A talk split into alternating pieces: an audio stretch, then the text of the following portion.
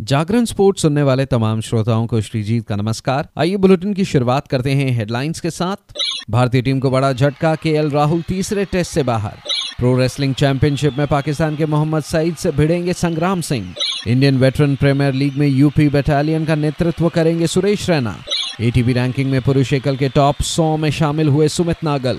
अब खबरें विस्तार से। भारतीय क्रिकेट टीम को इंग्लैंड के खिलाफ होने वाले तीसरे टेस्ट मैच से पहले बड़ा झटका लगा है। लोकेश राहुल राजकोट में होने वाले तीसरे टेस्ट मैच से बाहर हो गए हैं। केल राहुल अनफिट होने के कारण दूसरा टेस्ट मैच नहीं खेल सके थे। इसके बाद उन्हें बाकी तीन टेस्ट मैचों के लिए घोषित टीम में शामिल किया गया था। तीसरा टेस्ट पंद्रह फरवरी से खेला जाएगा। बीसीसीआई ने सोशल मीडिया पर के राहुल के बाहर होने और उनके रिप्लेसमेंट के तौर पर देवदत्त पडिक्कल को टीम इंडिया में शामिल होने की जानकारी दी। के राहुल ने हैदराबाद में खेले गए सीरीज़ सीरीज़ के पहले टेस्ट मैच में छियासी और 22 रन की पारी खेली थी। देवदत्त पटिकल की बात करें तो रणजी ट्रॉफी के मौजूदा सीज़न में उन्होंने तीन शतक लगाए हैं। उन्होंने चार रणजी मैच में बानवे दशमलव छह छह की औसत से पाँच सौ छप्पन रन बनाए हैं। इसमें एक सौ तिरानवे रन उनका उच्च स्कोर है। हालाँकि प्लेइंग इलेवन में उन्हें आसानी से जगह मिलनी मुश्किल है क्योंकि सरफराज खान टीम इंडिया में पहले से ही शामिल है। ऐसे में देवदत्त पटिकल से पहले सरफराज खान के डेब्यू करने की संभावना है।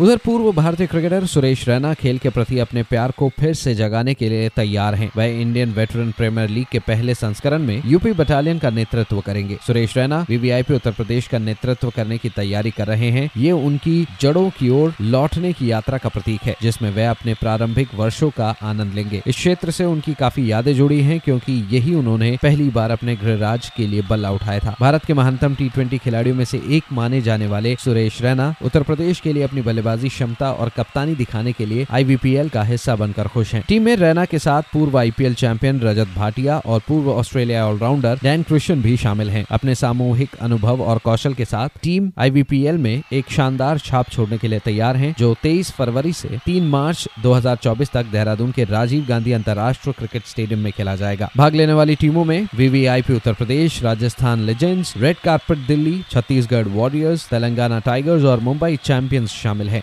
अब खबर टेनिस की दुनिया से, जहाँ भारत के शीर्ष एकल खिलाड़ी सुमित नागल ने 23 पायदान की छलांग लगाकर अपने करियर में पहली बार एटीपी एकल रैंकिंग के शीर्ष सौ में प्रवेश किया। हाल ही में चेन्नई ओपन चैलेंजर में मिली जीत से सुमित ताज़ा एकल रैंकिंग में अट्ठानवे स्थान पर पहुँच गए, जिसमें शीर्ष पर सर्बिया स्टार नोवाक जोकोविच काबिज हैं। पिछले महीने नागल ग्रैंड स्लैम में 35 साल में वरीयता प्राप्त खिलाड़ी को हराने वाले पहले भारतीय बने थे। उन्होंने पहले दौर में दुनिया के सत्ताईसवें नंबर के कजाकिस्तान के अलेक्जेंडर बुबलिक को हराकर उलटफेर किया था। हालाँकि दूसरे दौर में वह चीन के जुन चैंगशांग से हार गए थे। 2019 में बाएँ हाथ के प्रजनेश गुनेश्वरन के शीर्ष सौ में पहुँचने के बाद सुमित नागल शीर्ष सौ में जगह बनाने वाले पहले भारतीय हैं।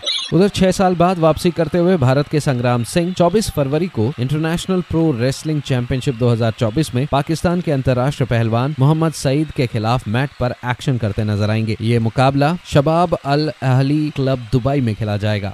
तो फ़िलहाल इस अपडेट में इतना ही। खबरों का सिलसिला जारी रहेगा जागरण डॉट कॉम और हाँ खेल जगत से जुड़ी तमाम बड़ी जानकारियों के लिए बने रहिए सिर्फ़ और सिर्फ़ जागरण डॉट कॉम पर। नमस्कार।